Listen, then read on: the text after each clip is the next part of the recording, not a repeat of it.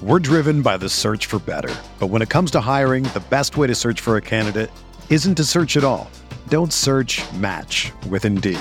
Indeed is your matching and hiring platform with over 350 million global monthly visitors, according to Indeed data, and a matching engine that helps you find quality candidates fast. Ditch the busy work. Use Indeed for scheduling, screening, and messaging so you can connect with candidates faster.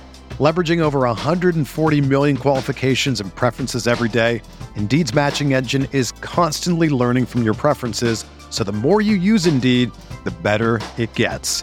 Join more than 3.5 million businesses worldwide that use Indeed to hire great talent fast. And listeners of this show will get a $75 sponsored job credit to get your jobs more visibility at Indeed.com slash BlueWire.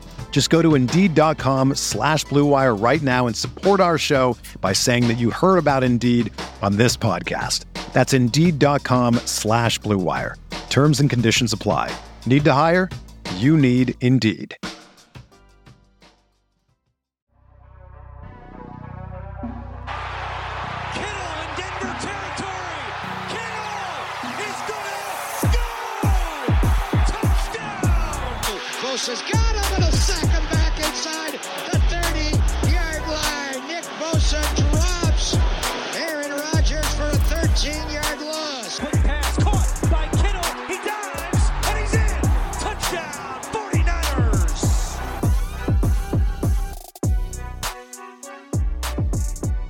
What is going on, everybody? Welcome to Striking Gold, your 49ers podcast on the Blue Wire Network. My name is Rob Louder. I cover the 49ers for all of you fine folks on the other end of the speaker.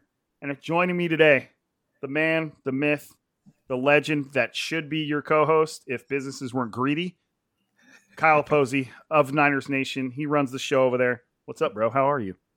What's going on, man? 2020. I'm never not going to say it. You know, I'm I- never not going to say it. Why wouldn't you, right? I know. I, I, no one's going to tell me not to. So I'm always going to say it. But how are you, man? How's life? Doing well, man. I'm enjoying it. Um, man, this season flew by. Do you Did, would bro. you agree with that? Uh, yeah, I always get, I kind of always get that way towards this time of the year, though. You're like, man, how are we here already? And Oh, the, the fact that the team, the team I cover could be eliminated like this week really sucks. But, but maybe they won't be. Yeah, I get you. How's life for you, man? It's good, bro. It's busy. Um, you know, teaching kids how to draw things is is a, a great way to go about my day. Uh, thankfully, I'm in the I'm in my off season. Football season's over for and from middle school level, and baseball season hasn't begun yet. So I get to experience what it's like to leave work at a normal time of day for now. for now, Yeah, it is weird, man. I, I'm in the same. We were talking about this a little bit before, and like, what do you do with your free time? Well, I don't know what to do with my free time because I'm not used to having free time. right. It's just you know you have it and you kind of like wander around. It's almost like uh, I what's the uh, El Chapo that that El Chapo meme? I think not. It was not El Chapo. It's uh, what's his name? The guy from the the cartel drug dealer from the show. exactly what you're talking about. Uh, yeah, I can't remember his name. My bad. But the the fact that he's just sitting around doing nothing. That's kind of what I do with my free time if I if I'm not expecting it. But anyways, Saturday, 1:30 in the afternoon, the 49ers are playing the Seahawks in the wild card round of the playoffs. It's weird to call it a wild card round now because I get it, but everybody's playing. Like there's only two teams not playing. It's almost like they need to come up with a new name, right? Because it's like I don't. I don't know that they have. I, I hear people toss around super wild card round. I'm, I- I'm, I'm good on that. Why We just can gonna throw the word "super" in the in Yeah. the front of it? It's like just add super and call it a day. like when I when I have kids, I'm gonna be like, these are my these are my super scrambled eggs, and they'll be excited to eat. Um, so one thing I think it's I always try to start whenever I whenever we talk about a game, I try and start with like the injury status of the team. And right now, the 49ers are like remarkably healthy. I think the only two players from the beginning of the year that aren't playing are Trey Lance and Emmanuel Moseley. I think that's it. I mean, obviously Jimmy Garoppolo came in somewhere in the middle to relieve there that said Trey Lance, not in the middle, in the beginning. But that's pretty remarkable, right? We're, we're totally used to the 49ers being one of the most injured teams of all time, all the time. Yeah, this is like alarmingly healthy because every year heading into the playoffs, maybe this is a time where they are getting starters back, like 2019, Kwon Alexander. Uh, they got back, I, I think Dee Ford too. So Dre Greenlaw and Aaron Banks are back, but they only missed like one or two games, and they they were able to get Arik Armstead, uh, Javon Kinlaw, Deebo up and running before uh, the playoff started. So yeah, this is it's weird to talk about it because this part of the show would usually be what uh, going over are they going to be right because certain people are just now coming back. Right. Well, and you've got Kevin Givens who's practicing, and to me, that's a super underrated addition. Mm, Very. I have a a high respect for Kevin Givens and what he does during his rotational time. Arik Armstead's back. Uh, Aaron Banks is back. You just said that. Uh, and, and essentially, everybody who's been injured at any point in the season uh, is is back. I mean, I guess no. I mean, they never really had Jason Verrett. That's one of the saddest stories I'll ever tell.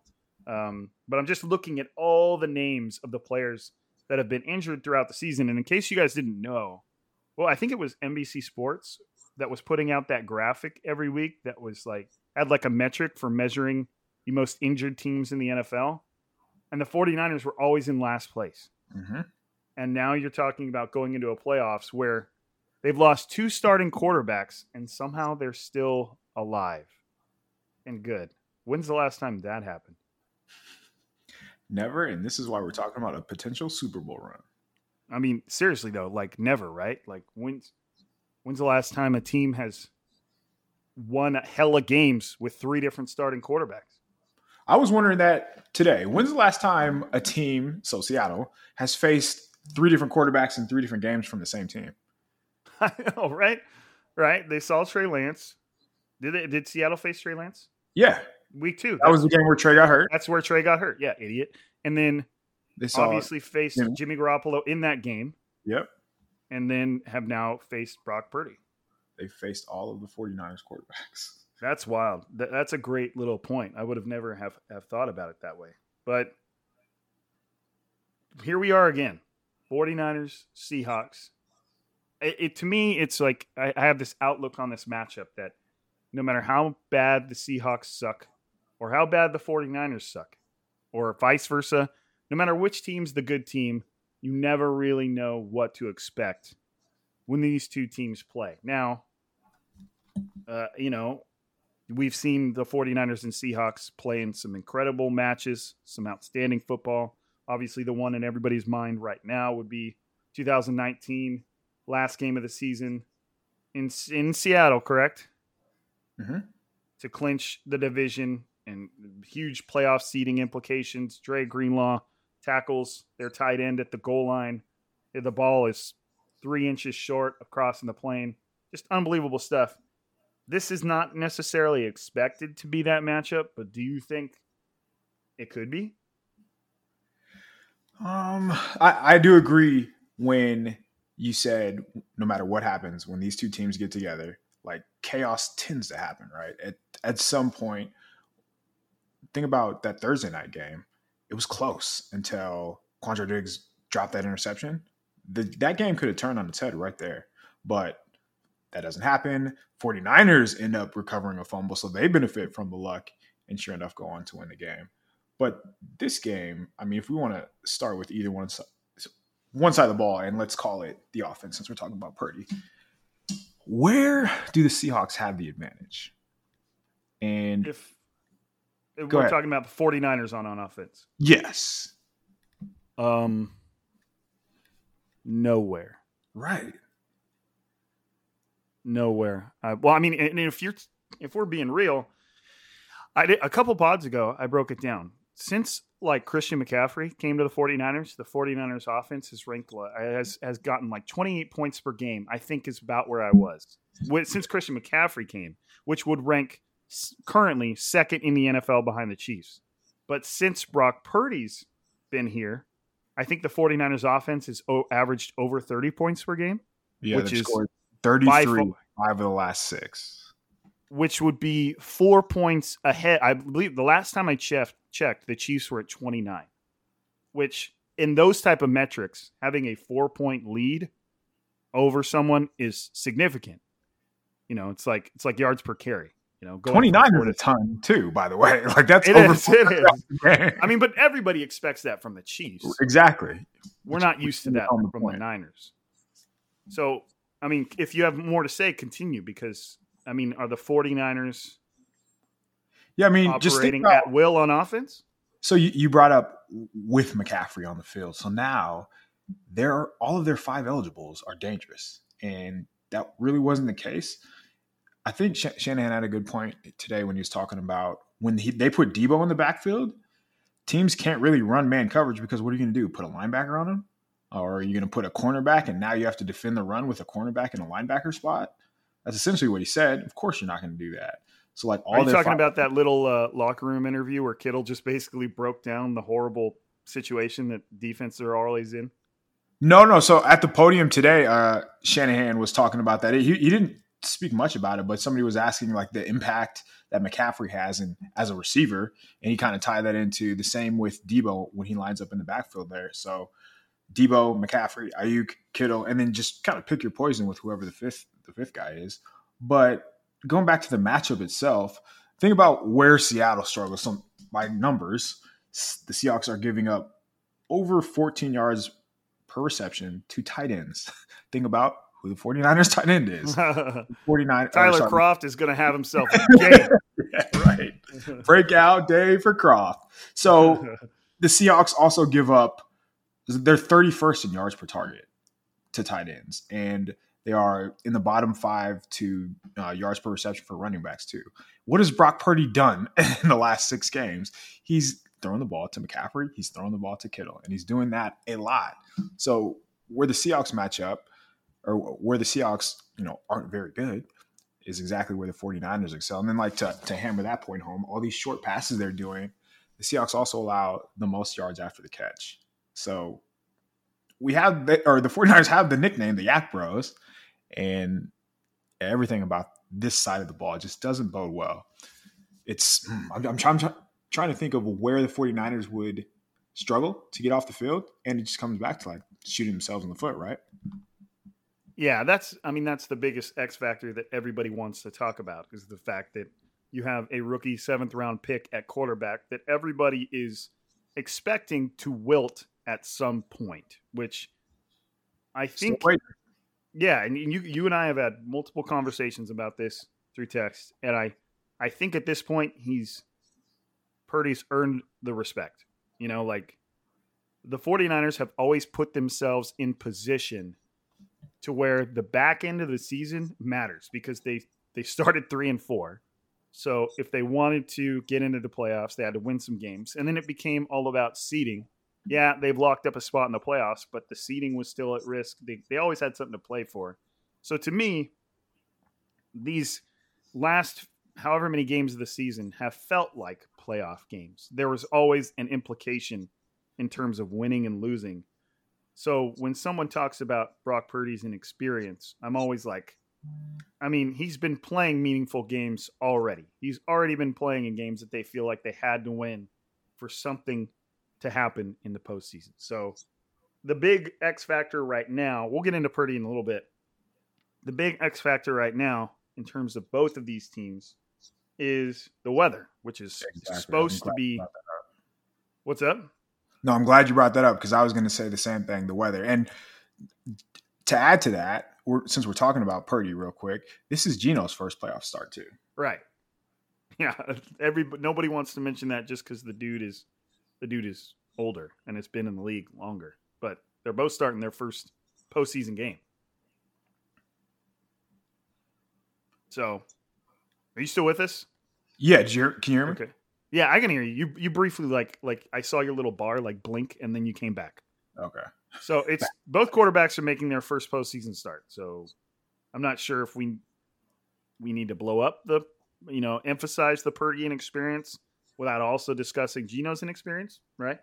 Yeah, I mean, it, it has to matter. But let, let's talk about the weather because I was looking at it earlier and 82% chance of precipitation on Saturday. And that's at one o'clock, so about 30 minutes before kick. But it looks like it's going to happen through four o'clock at, to some capacity, the rain is. So lower 50s, rain. Does that even the playing field? Does that help the 49ers? Does that hurt a pass happy Seahawks team? What do you think the weather means for Saturday? I've I have bounced back and forth with myself about this because and what it, I think I've settled on is the Seahawks have struggled against the run. They've struggled in the short passing game. They've struggled against the players that you would pass it to in the rain. And their to me their biggest threat of beating the 49ers or putting the 49ers in a tough spot where they have to orchestrate some game-winning drive is some sort of deep play to DK Metcalf or Tyler Lockett. I don't I don't consider either one of them a better deep threat than the other. They're both incredible receivers. Um, to me, that was weather aside, that was always the way that the Seahawks were going to make this a game. Is they were going to try and see if DK Metcalf can channel some of that frustration that he's built up against Charvarius Ward and get him on a play, or they're going to pick on Deommodore Lenoir, or they're going to try and take advantage of Jimmy Ward in the slot, who's been playing more nickel.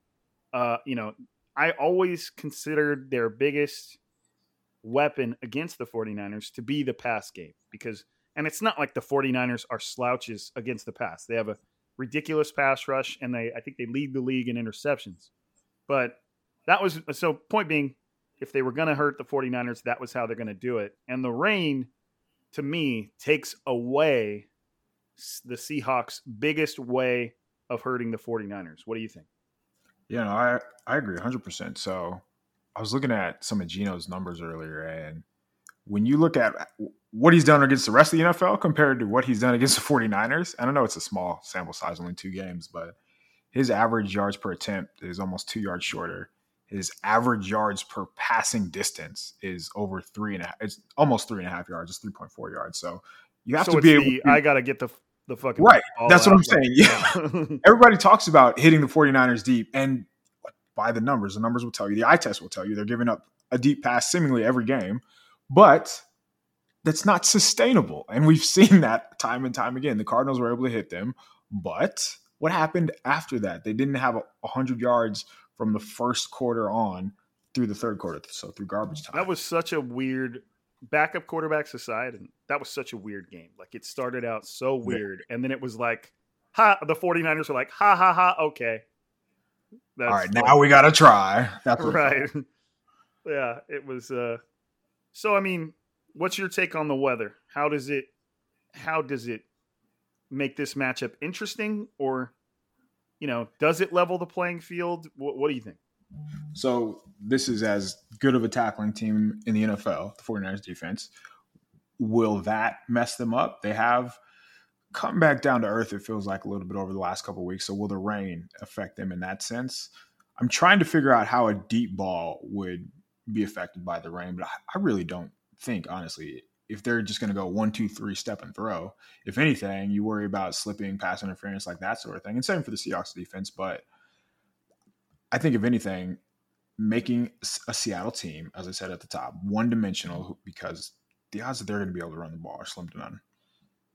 Right. That is going to hurt them since the 49ers are know they're going to be able to pass or they're going to be able to help whoever needs help at the time. And um, I have a hard time seeing Seattle put points on the board, putting points on the board. I do think they're they're going to be, be able to move the ball, because it seems like teams have found just different ways to move the ball against the 49ers. Sometimes it's as simple as uh, missing a tackle, but uh, I don't know whether it's the seams, whether it's attacking outside.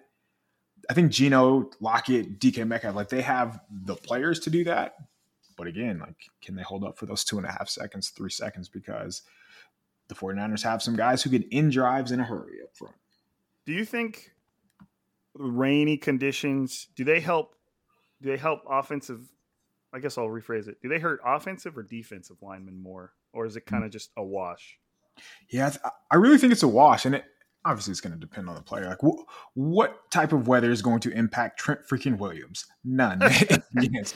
uh, he's going to be rain fine. like moves around that guy. Right, right.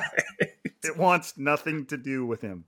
And just think about the style of play the 49ers play with on the defensive line is Rain really going to slow that style down? Probably not. Like they're, it seems like they're the type that just plays in a track stance and, and meets each other at the quarterback. I don't. I'm not sure Rain's going to slow them down. Speaking of track stances, like is Nick Bosa's pre-snap stance is that normal? he that dude makes himself look like a uh, like an Olympic sprinter that's about to somehow run through you.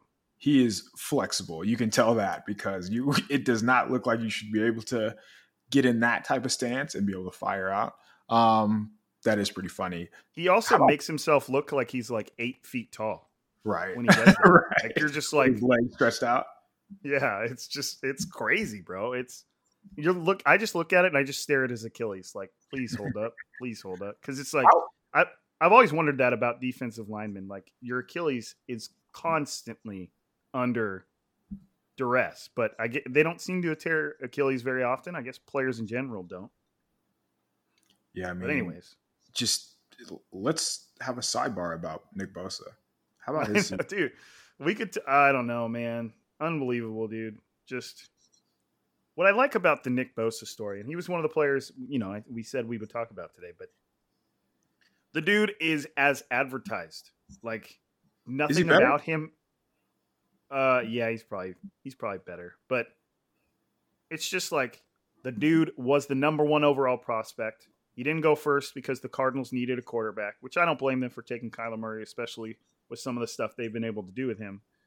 That's a whole other conversation. But he just like he was everybody thought he was hella good. He got into the league. He was hella good. He got held back by an injury, which he recovered from remarkably well. Immediately came back and had like 15, 16 sacks. Now he's got even more than that, and he's about to add to it in the postseason.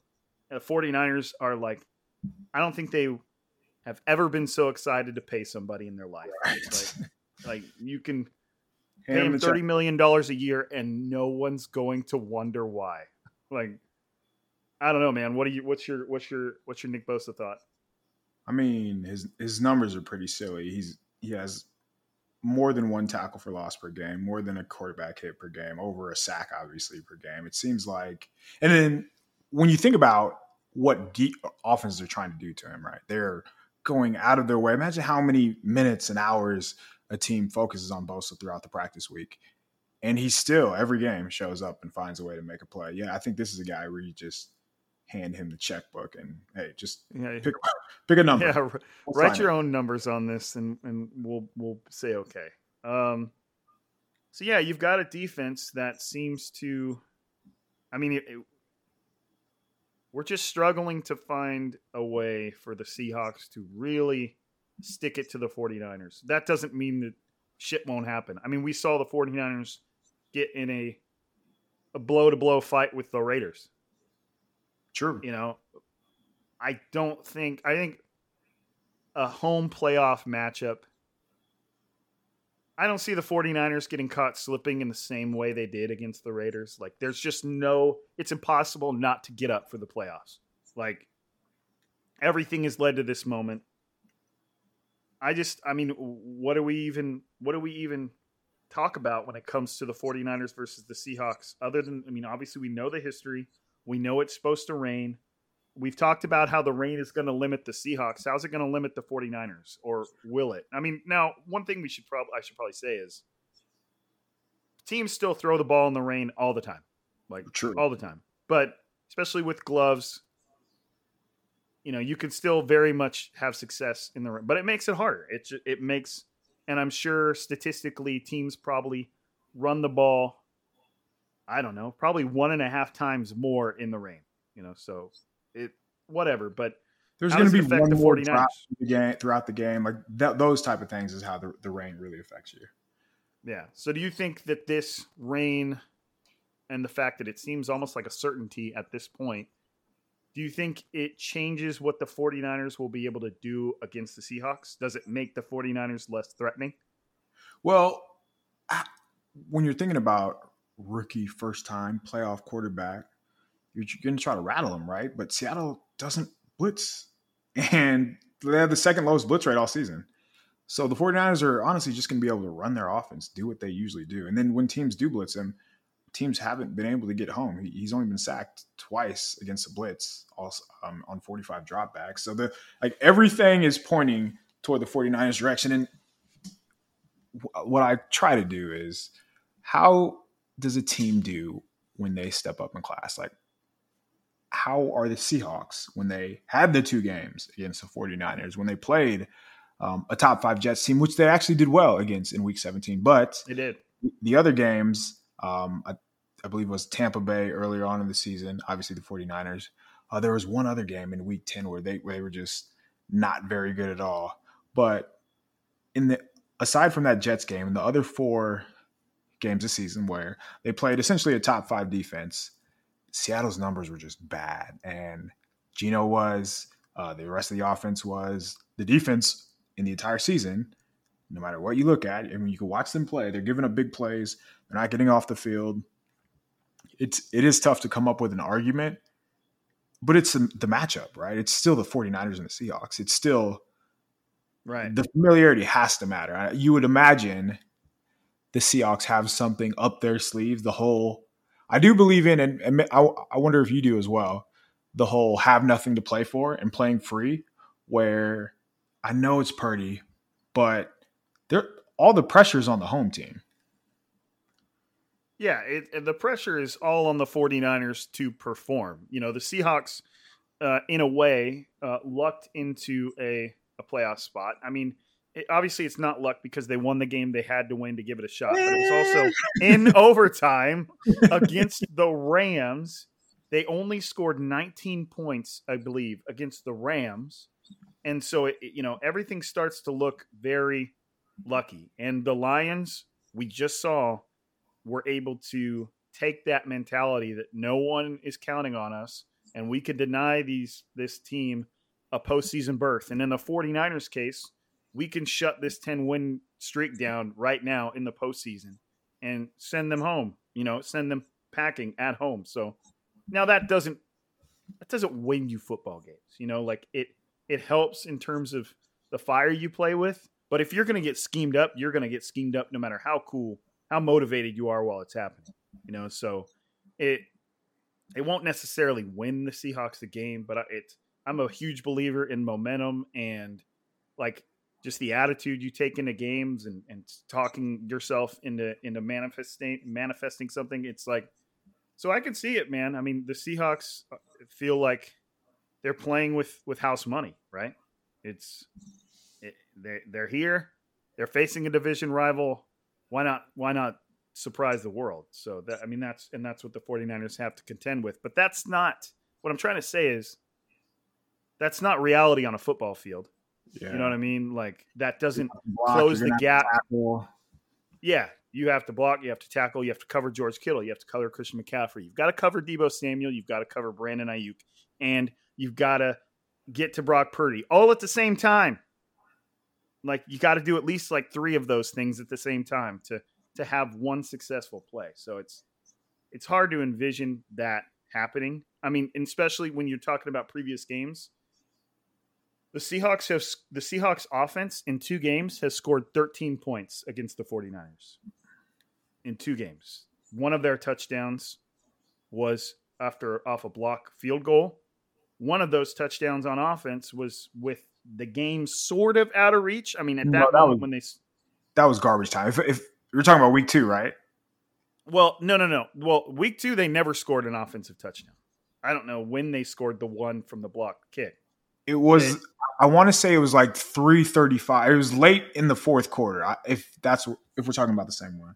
And even the touchdown they scored in week 15 was late in the fourth quarter. And I believe it was in the fourth quarter, it was 21 to 3.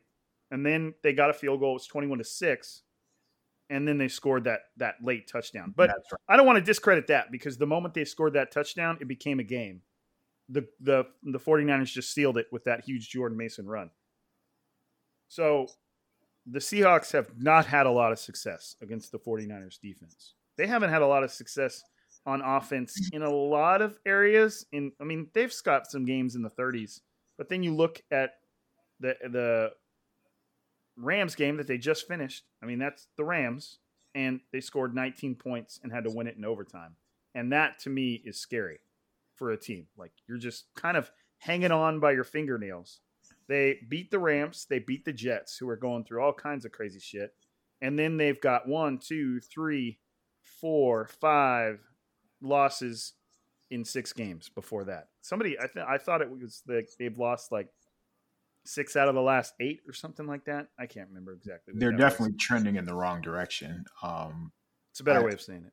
I, I was looking at since so since week ten, the, on early down, so on first and second down, as far as just being successful is is the play going to move the ball. They're 28th on early downs. They're not getting any sort of push from their offensive line. That cannot happen against a San Francisco team No. that comes at you in waves. Like we're talking about Bosa, but I think Charles Omenihu's been awesome this year. Uh, it's it's a big deal for them to have Arik Armstead back in the lineup because he is a huge issue for a lot of other teams. And then Samson Ebukam. You, we talked about Kevin Givens. Who knows what Javon Kinlaw will be able to bring in the playoffs because these past couple of games have been kind of a, you know, like a tune up for him. So we'll see if he has his legs underneath him for a playoff run. Um, Jordan have, Willis has been making plays. Ty McGill's been making plays. You're like, Kerry Hyder batted a pass that led to an interception. yeah, it's it's wild. It's it really is wild what the 49ers have been able to do. Um, are there any 49ers and Seahawks points that you think we haven't touched on? We're about to talk some Brock Purdy, but I want to make sure we don't just gloss over this incredible matchup. no, I, I really don't think so. I mean, it, one team has a bunch of good players, um, and they make a lot of plays, and they have scored a lot of points off it. And the other team has been fighting tooth and nail just to keep their head above water. And I think that's what this matchup is. We're driven by the search for better. But when it comes to hiring, the best way to search for a candidate isn't to search at all. Don't search match with Indeed. Indeed is your matching and hiring platform with over 350 million global monthly visitors, according to Indeed data, and a matching engine that helps you find quality candidates fast. Ditch the busy work. Use Indeed for scheduling, screening, and messaging so you can connect with candidates faster. Leveraging over 140 million qualifications and preferences every day, Indeed's matching engine is constantly learning from your preferences, so the more you use Indeed, the better it gets. Join more than 3.5 million businesses worldwide that use Indeed to hire great talent fast. And listeners of this show will get a $75 sponsored job credit to get your jobs more visibility at Indeed.com slash Blue Wire. Just go to Indeed.com slash Blue Wire right now and support our show by saying that you heard about Indeed on this podcast. That's Indeed.com slash Blue Wire. Terms and conditions apply. Need to hire? You need Indeed. Another day is here, and you're ready for it. What to wear? Check. Breakfast, lunch, and dinner? Check. Planning for what's next and how to save for it? That's where Bank of America can help. For your financial to-dos, Bank of America has experts ready to help get you closer to your goals. Get started at one of our local financial centers or 24-7 in our mobile banking app. Find a location near you at bankofamerica.com slash talk to us. What would you like the power to do? Mobile banking requires downloading the app and is only available for select devices. Message and data rates may apply. Bank of America and a member FDIC. Yeah. Yeah. I think yeah. So I mean we've we've texted back and forth quite a bit about Brock Purdy. I mean what I mean, you just without even I'm not even gonna phrase a question. What do you think of this phenomena phenomena that is Brock Purdy? What are your thoughts? What are you feeling about it? I mean, he's proven that he can guide an offense. I think people wonder like what the difference between him and Jimmy is. Like why are the 49ers having this much success? Because I think it's fair to say, like, sure Jimmy didn't have Christian McCaffrey, but when were they ever moving the ball like this? And is Christian McCaffrey worth 10 points? No, he's not. And that's pretty much the difference in their scoring. You just talked about it, 33 points um, and, in essentially all of his starts. I think his confidence and aggressiveness, like those are really paying off. Like, you cannot. He's pushing the ball down the field enough to keep defenses honest, and he's completing those passes. But more so, like the second level is really where he's attacking, and I think we've seen in every game. Uh, the the last game was it was actually pretty funny. He tried to outrun Isaiah freaking Simmons, who runs a four four. he did. He did. And that, that's like, all right, Rook, we we get it. You're an athlete, but you're not that much of an athlete. Um, but that was a good teaching moment. And I thought him having to play in the Raiders game when he was down, uh, essentially every possession he had the ball, uh, Purdy was trailing, and they kept scoring. And, and the quarterback has to give credit for that. I know it's really easy when you can take a three step drop, throw a crossing route to Brandon Aiyuk, and he picks up 20 yards. I am aware of that, but we haven't seen all of the players flourish like this. Uh, George Kittle has 11 freaking touchdowns, man. Um, I know. Is that because Kyle Shanahan all of a sudden started getting him the ball? Probably not. Uh, I, I don't think we have to pretend that that's been the case either. But um, so yeah, Purdy knows where to go with the ball, which is a huge deal for a rookie. He's playing on time. He's hitting guys in stride, and there's been times where he's come close to turning the ball over, but like almost plays don't count in football. When are we going to learn that? You don't. um, people are That's, like that's the same type of shit when people are like, "Well, if if he wouldn't have hit that 80 yard touchdown, then his stats would be this." I'm like, "No, that's not how that works. You it's actually how they get paid. right?" Um, so yeah, I, I don't. That doesn't really bother me. I, I know I brought up the Quandre Diggs that interception that he dropped, but like luck is part of football, and you have to capitalize on those plays. And the 49ers, especially since Purdy's been under center, they've been able to capitalize on a lot of good fortune and luck, and that has to do something that has to be related to Purdy. Um, those are a lot of off uh, off the field factors, and I I know leadership and like it sounds like soft factors, but I think that matters at the quarterback position. Just um, being being a leader, guiding everybody. Taking Quarterback control. is is just as much a coach on the field as it is anything else. your composure matters. And um, early on in the season, this is not 49 related, but I thought that was a big difference between Trevor Lawrence. Like he would mope around every time he'd have a turnover, and th- it would hurt the team. Later on in the season, he stopped doing that, and the Jaguars started winning. You haven't really seen that with Purdy. Like he he doesn't have this. Um, like whenever there's a bad play, you, you don't see him drop his head or anything. So I, that matters on a football field, and I think um, that that's type of attitude that permeates the rest of the team, and we and we see it. So he has the physical ability. Sure, he like he was the last pick in the draft for a reason, right? He doesn't have this rocket arm. Um, he's not six four, but I think his athleticism caught a lot of teams off guard, and um, he's been able to, outside of Simmons, outrun most people, um, and that's that's helped quite a bit, man. So I know everybody wants to know is he going to be the quarterback for next year? Let's he's got to win a playoff game first. And I think uh, once he gets past that, we'll, we'll keep knocking those uh, those doors down. But very impressed, and I think we have to also grade this guy on a curve, right? He's just the last pick of the draft, so ex- far exceeded all expectations. Probably one of the most successful seventh round quarterbacks in NFL history already. So yeah, I think he deserves props for how he's playing. I think they've, it's already been established that he's the first quarterback taken last in the draft to ever complete a forward pass, Right. which is like that was the standard. And now this guy has won essentially six games in a row and has the 49ers still in the conversation as being Super Bowl favorites. Like, Which says it all. yeah, it, it does, man. And it's like, I think the question I would pose to you is in his current form, does Brock Purdy make the 49ers a better team? I think he does. And I just talked about, I mean, I've seen him run out of sacks that Jimmy gets sacked. So 100%. that alone, you're adding a drive. And what happens when you add a drive and add a first down? You, there's a good chance that they're going to score if they're on the field.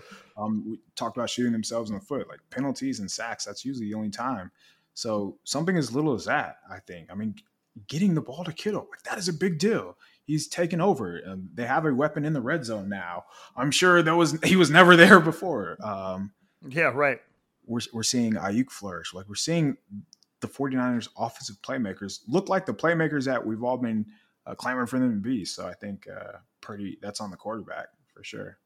That to me was the biggest surprise or on how quickly Purdy developed his chemistry with Aiyuk because I mean you know better than anybody that a new quarterback they always work from the inside out. You know, it's really easy for them to have a rapport with like a Christian McCaffrey and a George Kittle because they're the closest players to throw to at all times. You know, they're rarely the player that's furthest away from the ball or has the longest flight path. But he it, he established a connection with Aiyuk so damn quickly and he started making throws that are not just advanced throws, but throws in which you're demonstrating that you trust the dude you're throwing to to be exactly where he's supposed to be and then he's going to catch the ball. I mean, Brandon Aiyuk's had a couple drops on plays where it was Purdy saying, "Okay, you got this. Like go like that one. I can't remember what game it was where Brandon Aiyuk was coming over the middle. He had a chance to seal the game with the first down. I think seal the game, and there was actually some yards after the catch in front of him, and he dropped it.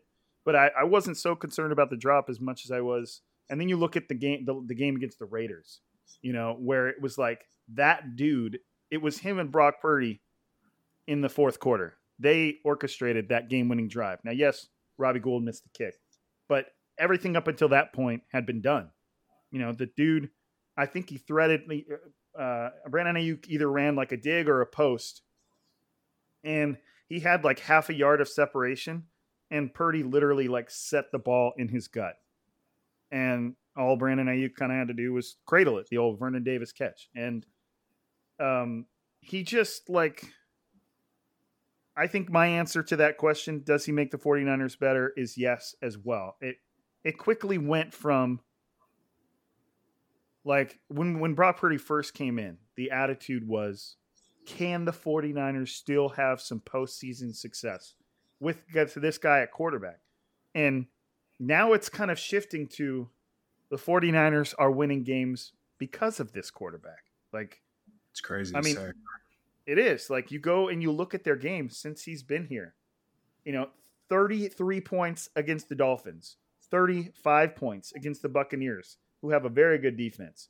21 points in Seattle on, on prime time. 37 points against Washington, whose defense is outstanding. 37 points against Raiders with a game winning drive sprinkled in there that didn't come to fruition.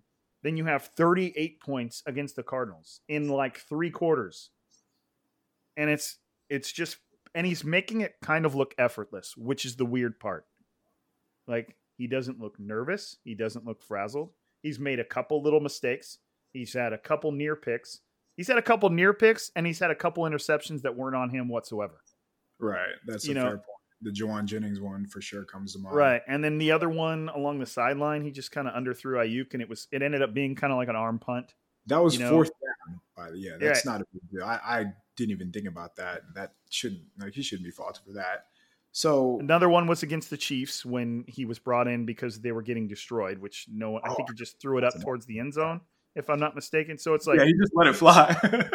the dude is playing really he's legitimately playing white like with you know from a very black and white statistical type of view he's playing like one of the best quarterbacks in the NFL right now and I have no idea what to think about that well, he's using the entire field, and that doesn't mean like he's heaving deep passes down the field. So uh, next gen stats sent out a bunch of numbers. He the 49ers have doubled their designed rollout rate.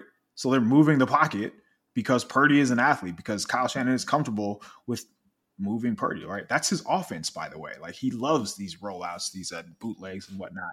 So they've done that 10.5% of the time under Purdy. That was only 4.9% under Garoppolo. So a fraction of the field is cut in half because Kyle Shanahan did not trust either Jimmy to throw the ball on the run or Jimmy to make a decision outside the pocket, but he's leaving the pocket, and that definitely helps.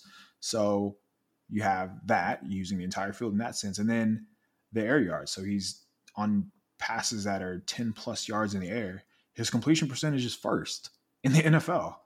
What else do we need here? which is the last thing you would expect a brand new rookie quarterback to be good at it Exactly, and and what you said when when he's talking about when you're talking about working from the inside out. So from May June to the end of November, what receivers was Purdy throwing to? Like he's not throwing to Brandon Aiyuk, he's not throwing to Deebo Samuel.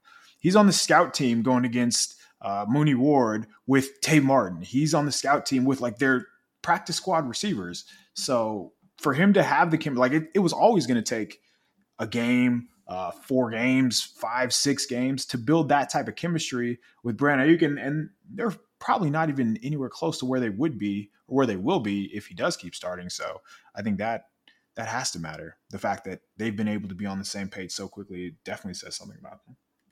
and one of the biggest I think critiques of or not critiques um fears when it comes to Brock Purdy is is he going to wilt in the playoffs and I would say like look man like I would say Purdy's probably going to be more comfortable in this game than he has been a lot of the season when you look at the games he's had. You know, talking about going to Seattle to clinch the division. You're talking about coming in on a whim because Jimmy Garoppolo broke his ankle and now you're in the game against a Dolphins team that was at the time on fire.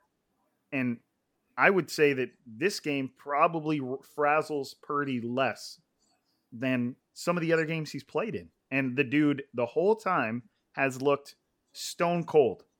Like, I've just never seen him even make a funny face. Like, the dude just seems like he just points to his veins and he's like, nah. It, it's weird, dude. It's it's it's probably unprecedented. Like this has probably never happened before. I mean, I guess we already know the answer if a, if a Mr. Irrelevant has never completed a forward pass. But it's like, when has a player drafted? You know, I, I don't want to narrow it too much. Just what he's doing is pretty unbelievable, and I just don't see the fact that it's a playoff matchup slowing him down or messing him a playoff matchup presenting any sort of Purdy that we haven't already seen. He he gets a home game in his seventh start against a bottom five defense. Why would that make him play worse than what he's been playing? Right. It's yeah. It's, I, don't like, we have to add like yeah, we don't have to make it more like any more than that.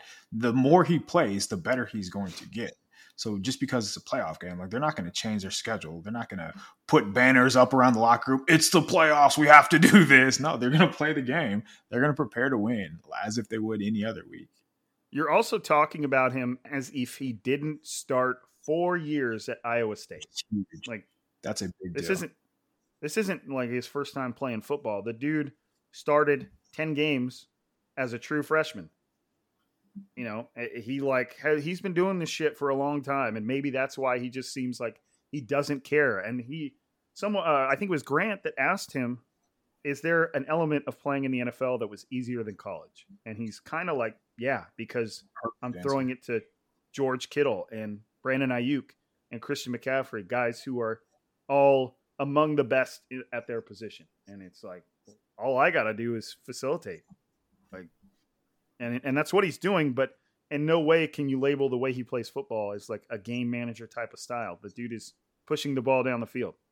So, and even when he what, doesn't make a mistake, unlike most rookies, like he has the best defense to fall back on. Yeah, and, and, yeah, and we're not even talking about the fact that the defense is playing at an unbelievable level. So and and I think uh, I think I was listening to Matt Maiocco's 49ers talk when he brought up a good point. Like everybody acts like the secondary is vulnerable, and we they've have shown that they can give up some plays, but at the same time, you're talking about the same secondary that is leading the NFL in interceptions, and that is working alongside a pass rush that is just pretty unreal. So I don't know. I guess I'm not as concerned about the secondary as a lot of people.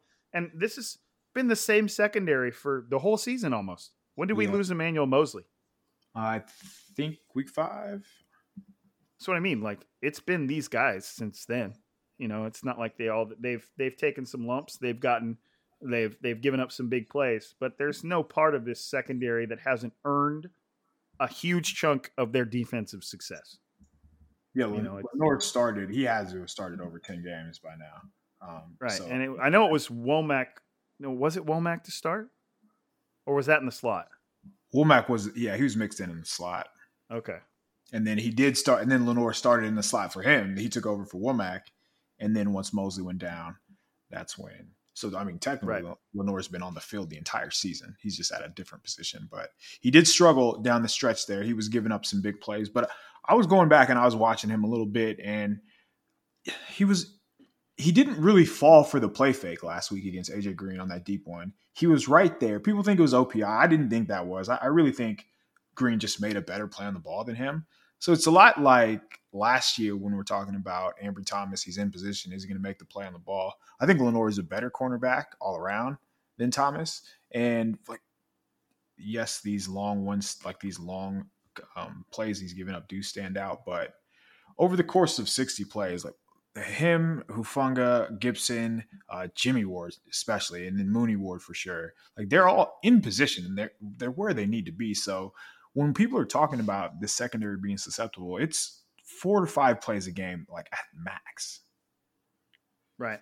Yeah, and it's just, and and and a lot of those plays were to a receiver named Davante Adams. Not bad. and you're like, and even Kyle was like, yeah, one of those plays he kind of made like one of the best catches I've ever seen. right. So, and and if it was a catch, that, even that was debatable. But I, I'm not tripping over that. It's like we said, it's Davante Adams.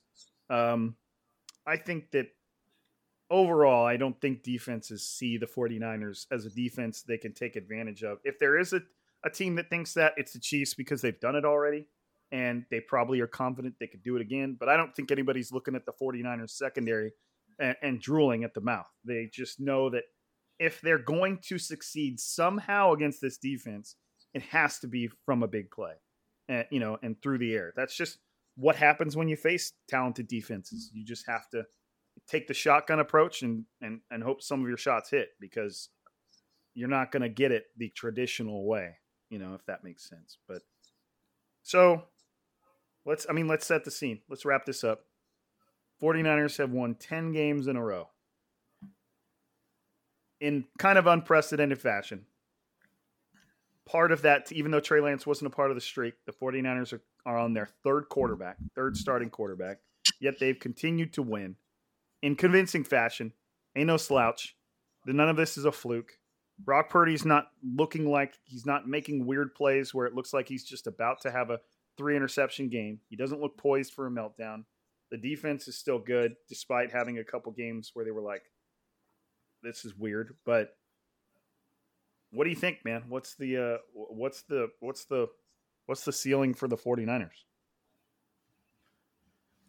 the ceiling in Santa Clara, if it were an 80 degree day, they're probably Yeah. going to score 35 points. But I don't think that's going to happen because I, I do think the rain is going to like put some sort of ceiling on this offense, and ceiling's a great word.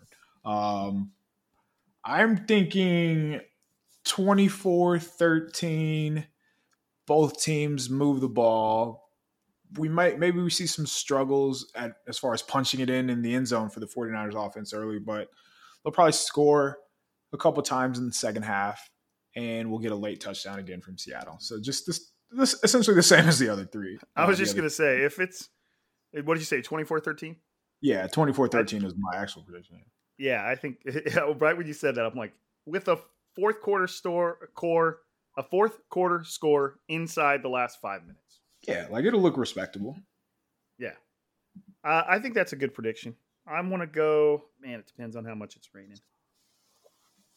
I'm going to go 28 to 10. 28 to 10.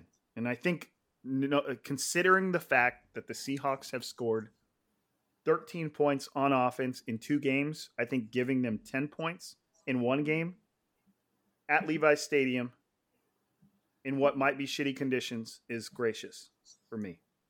I'm not sure that they have the ball a lot, too, by the way. I can see the 49ers just playing ball hog, keep away, and running it up and down the field. And that's probably going to chew up a lot of time and take, you know, the ball away from the No, I'm glad you I'm glad you mentioned that because I think that Kyle Shanahan is looking at this game with these conditions and looking over at Christian McCaffrey, Elijah Mitchell, and Jordan Mason and going, I'm about to fuck these guys up. like I am going to average 3.35 yards per carry if it kills me. And we are going to rip the heart out of a team in the most it will it's it wouldn't surprise me if the 49ers game plan was what they did against the Vikings. See if you remember this. Right Oh. after Kirk Cousins threw that pick to Richard Sherman. And then the 49ers ran the ball like seven times in a row, all with Tevin Coleman. Evan Coleman, yeah. And like for like five yards of pop and just went right into the end zone. Now I don't necessarily think it'll be that easy, but I could see Kyle Shanahan just going, I am going to put you thought Mike McDaniel was important. I am about to put write a running game symphony on their asses. There It wouldn't surprise me if that's what he's thinking. nothing worse than a death by a thousand cuts like that, man. You, when you're just helpless, you know it's coming and you couldn't stop it. Dang. Elijah, how about Elijah Mitchell the other day or on That's what I'm saying, dude. Like he's he's back and he's healthy. I think a lot of people, teams, analysts, fans realize there's unless it's a very significant injury that can affect the way you look coming back from it. A lot of these players that come back from injury, they've been okay for like three or four weeks, and then they have the you know the grace period of let's make sh- let's make sure it's safe. Let's get you back into football shape, and then in that moment, you're looking at a player that hasn't had to play football in like six weeks. And Yeah, he, only played 10 snaps last week. There's a reason for that, I imagine. Right. And I, I wouldn't be surprised if Elijah Mitchell out carried Christian McCaffrey. Just And then their fourth quarter, they're going to get Jordan Mason, which enjoy. right. Who's fun to watch, man. That dude runs the ball like uh, a Marshawn Lynch light, dude. He just, He Yes. hates being tackled. Yeah. He just, you can tell he's genuinely upset every time the play's over. He gains like 7.5 yards and he just slams his hand against the ball. Like, damn it. Don't worry, we'll But- give it to you again. I know. I know. Any closing thoughts, man? Anything, uh, did we leave anything out? Did we, did we discuss this? No, uh, before I get out of here, do they? How far do they get? Do the 49ers make the make the Super Bowl? The Well, 49ers I mean, fall flat in the NFC Championship. Do they win the Super Bowl? Who are the Cowboys? Cowboys are playing. Cowboys are at Buccaneers. Not going to be easy. Definite. No, I could definitely see them losing that game just by the way they've been playing. Giants Right. are at Vikings. I could see the Giants beating them. Uh, the do Vikings are so weird, man. Sometimes they look amazing. Sometimes they look abysmal.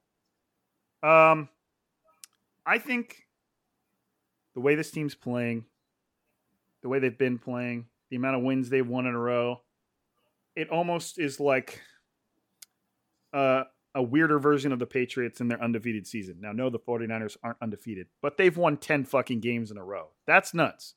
That's that's not normal.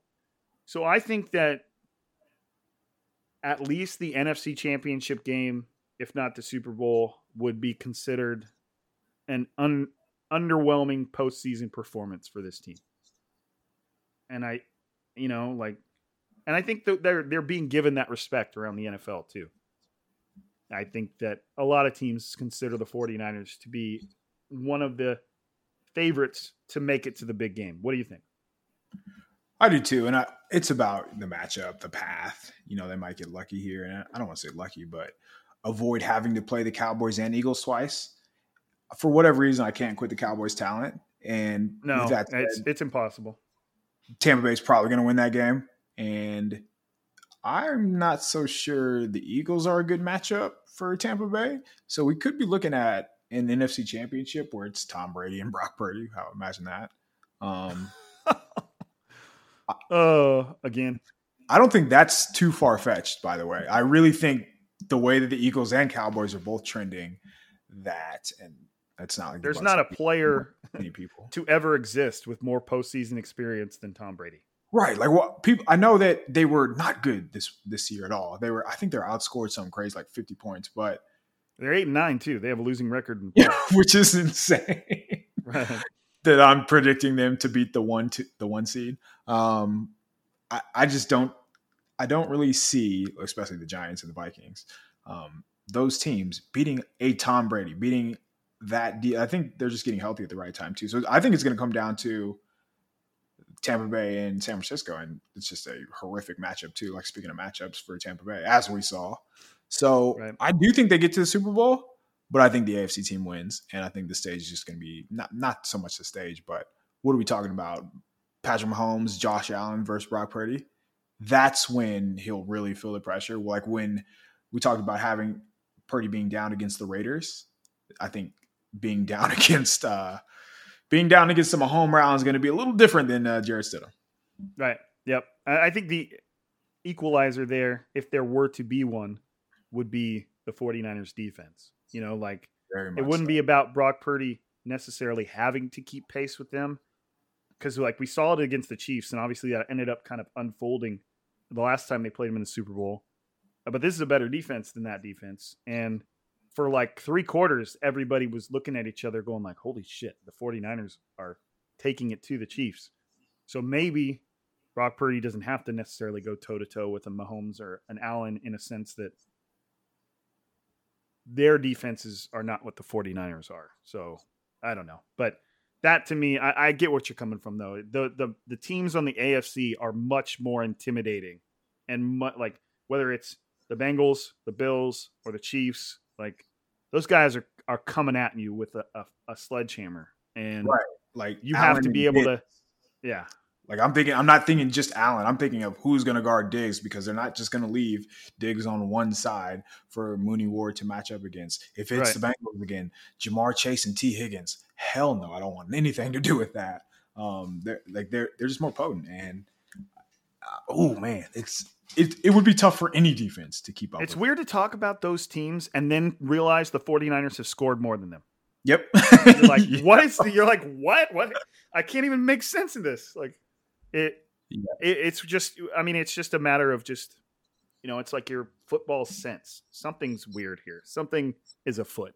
But no matter what, I will say, and I'll probably make sure. I, maybe I'll bug you throughout the postseason to keep jumping on here. But this has been such a might have been the most interesting football season 49ers season I've ever covered.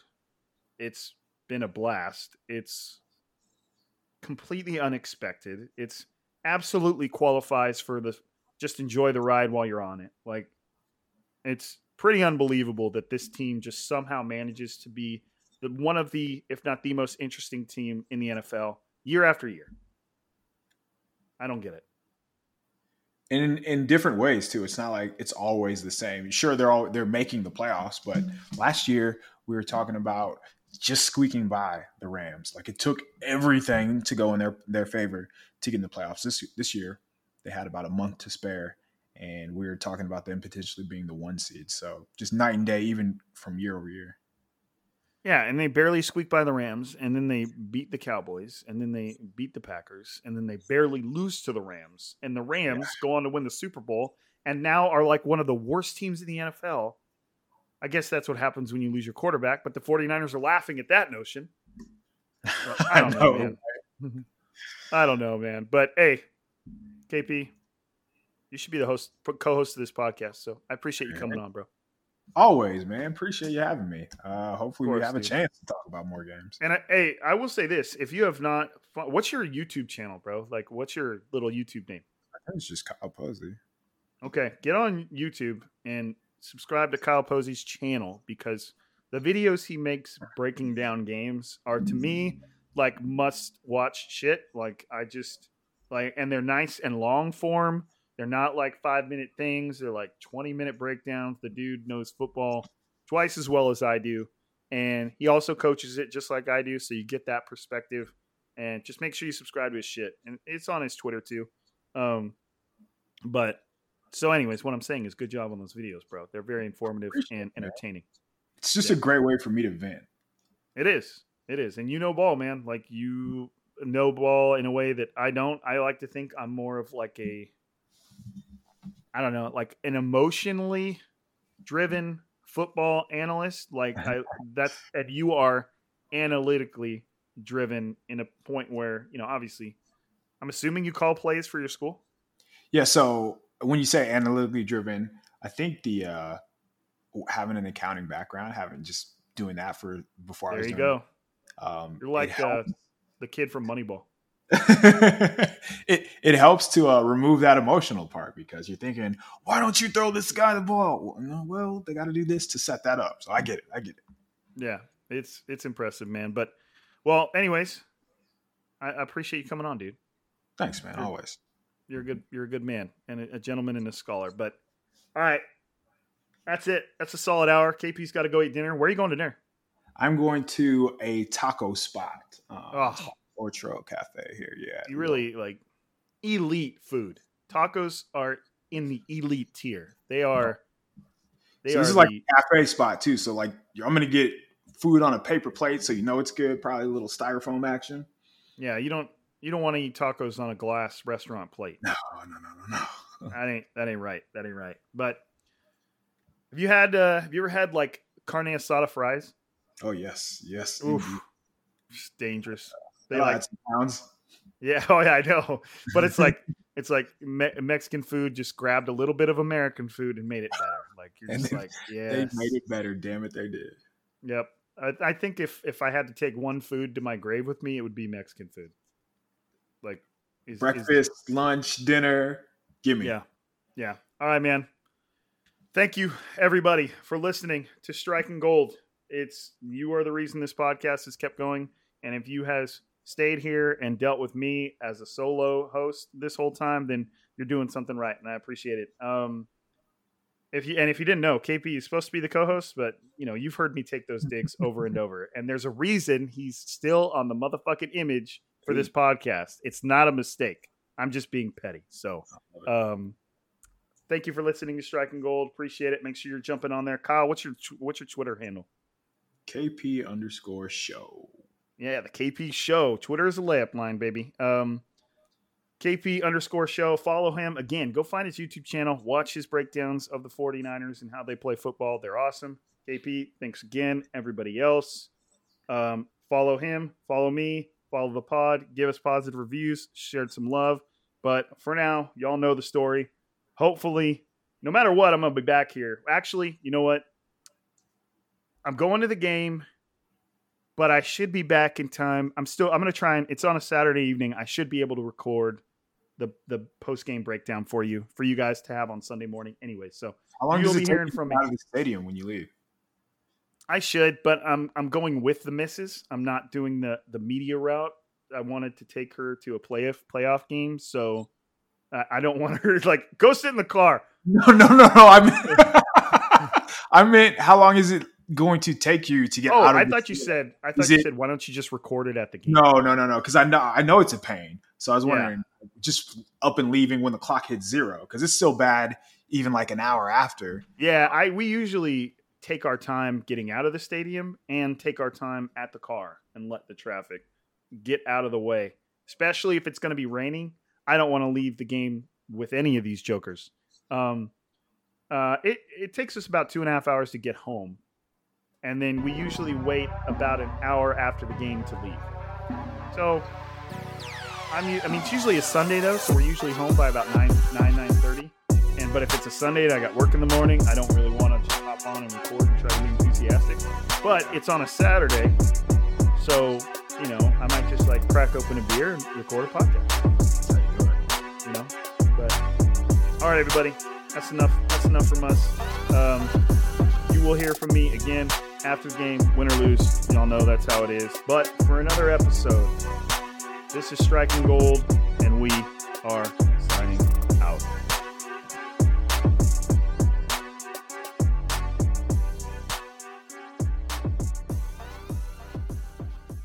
When you make decisions for your company, you always look for the no brainers. And if you have a lot of mailing and shipping to do, Stamps.com is the ultimate no brainer. It streamlines your process to make your business more efficient, which makes you less busy. Mail checks, invoices, legal documents, books, and everything you need to keep your business running with Stamps.com. Seamlessly connect with every major marketplace and shopping cart if you sell online. Schedule package pickups through the dashboard and automatically see your cheapest and fastest shipping options from different carriers, with rates up to 89% off USPS and UPS rates. And with the Stamps.com mobile app, you can take care of mailing and shipping wherever you are, even on the go. Make the same no brainer decision as over 1 million other business decision makers with Stamps.com. Sign up at Stamps.com with code PROGRAM for a special offer that includes a four week trial, plus free postage and a free digital scale. No long term commitments or contracts. That's Stamps.com code PROGRAM.